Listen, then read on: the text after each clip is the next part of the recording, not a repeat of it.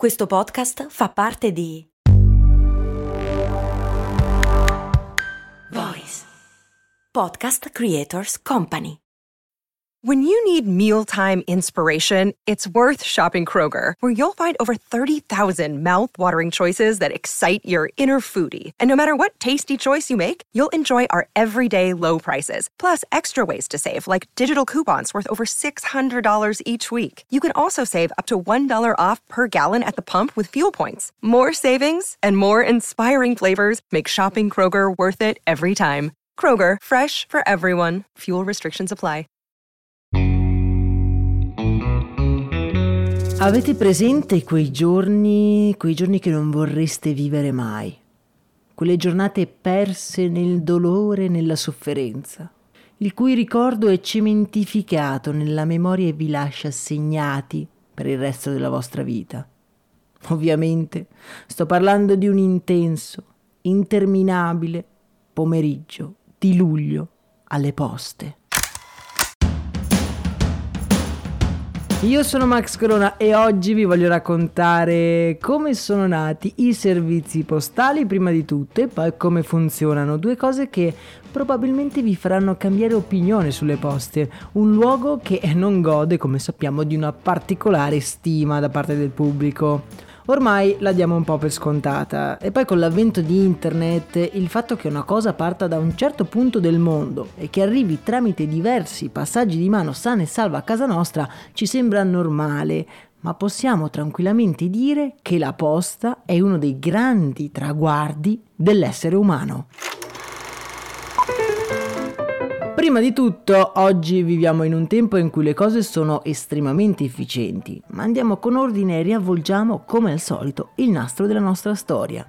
La consegna di pacchi e di oggetti in generale è una pratica vecchia come l'essere umano. Fin dalle prime civiltà si è riscontrato il bisogno di consegnare qualcosa a qualcuno che non era fisicamente vicino. Ci sono testimonianze di corrieri sia nelle antiche civiltà della Persia che della Cina. Le prime tracce documentate, pensate un po', risalgono a ben 2000 anni fa, in antico Egitto intorno appunto al 2000 a.C il servizio era esclusivo dei top di gamma dell'epoca, ovvero i faraoni, che usavano questi corrieri per mandare comunicazioni in varie parti dello Stato. Questo incarico era spesso affidato a persone di alto rango e soprattutto super fidate, non ci si poteva certo permettere che la comunicazione venisse persa oppure venduta al miglior offerente.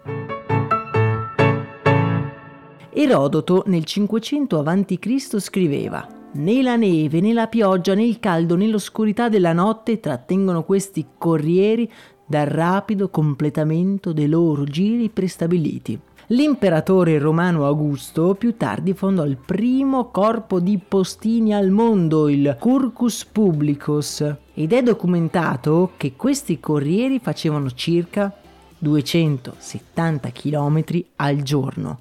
Incredibile. Nel Medioevo, e questa è veramente una cosa che non ci credevo quando l'ho letta, eh, succedeva una cosa interessante.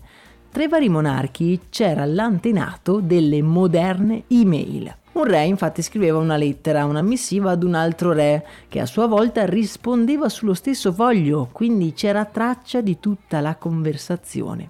Tale sistema prende il nome di rotula e quella annunciante la morte della figlia di Guglielmo il Conquistatore, Cecilia di Normandia, alla fine del suo percorso di, di via Vai misurava ben 20 metri. La parola posta è legata ad un'altra innovazione apportata nella prima rivoluzione postale, ovvero l'introduzione delle stazioni di posta per il cambio dei cavalli. Infatti i corrieri prendevano un cavallo, lo portavano allo stremo e lo portavano fino alla prossima stazione di posta dove cambiavano appunto il cavallo. Durante il Rinascimento la posta venne estesa alla borghesia e poi a tutta la popolazione con compagnie pubbliche e private che fornivano questo servizio. Dai cavalli si passa poi alle carrozze e nascono i primi uffici postali. Il francobollo poi è una di quelle invenzioni che ha rivoluzionato questo settore. Prima infatti era il destinatario che doveva pagare la lettera e se non voleva pagare, beh questa lettera tornava indietro. Si narra che fosse uso comune spedire una lettera al destinatario con dei segni convenzionali sulla busta. Il destinatario quindi rifiutava la lettera che in questo modo non veniva pagata, mentre guardando solo i segni della busta chiusa riusciva a recepire comunque il messaggio. Da allora le poste sono davvero diventate un miracolo di efficienza. Pensiamo a tutto il processo, noi lasciamo in una buca delle lettere una busta bianca e quella viene presa, smistata, spedita all'ufficio postale più vicino dove verrà ulteriormente smistata per CAP, un'altra innovazione incredibile smistata a sua volta per poi essere recapitata sana e salva. Il servizio postale svizzero è il servizio postale più efficiente al mondo. E voi vi starete domandando a che posto è l'Italia? Beh, l'Italia è il tredicesimo posto mondiale, ma c'è da dire che è anche uno dei peggiori d'Europa. A me non resta che salutarvi la prossima volta che infilerete una cartolina della vostra prossima vacanza. Beh, ricordatevi che tutto è iniziato dai faraoni che mandavano esperti fidati a recapitare le pergamene in Egitto. Un saluto e un abbraccio dal vostro Max Corona.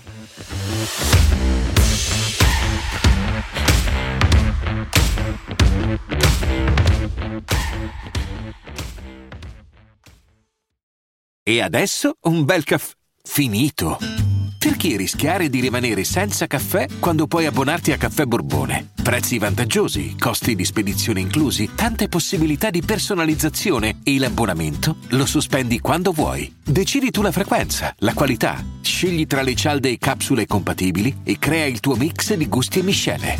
Mai più senza caffè con l'abbonamento Caffè Borbone. Tutte le info su caffèborbone.com.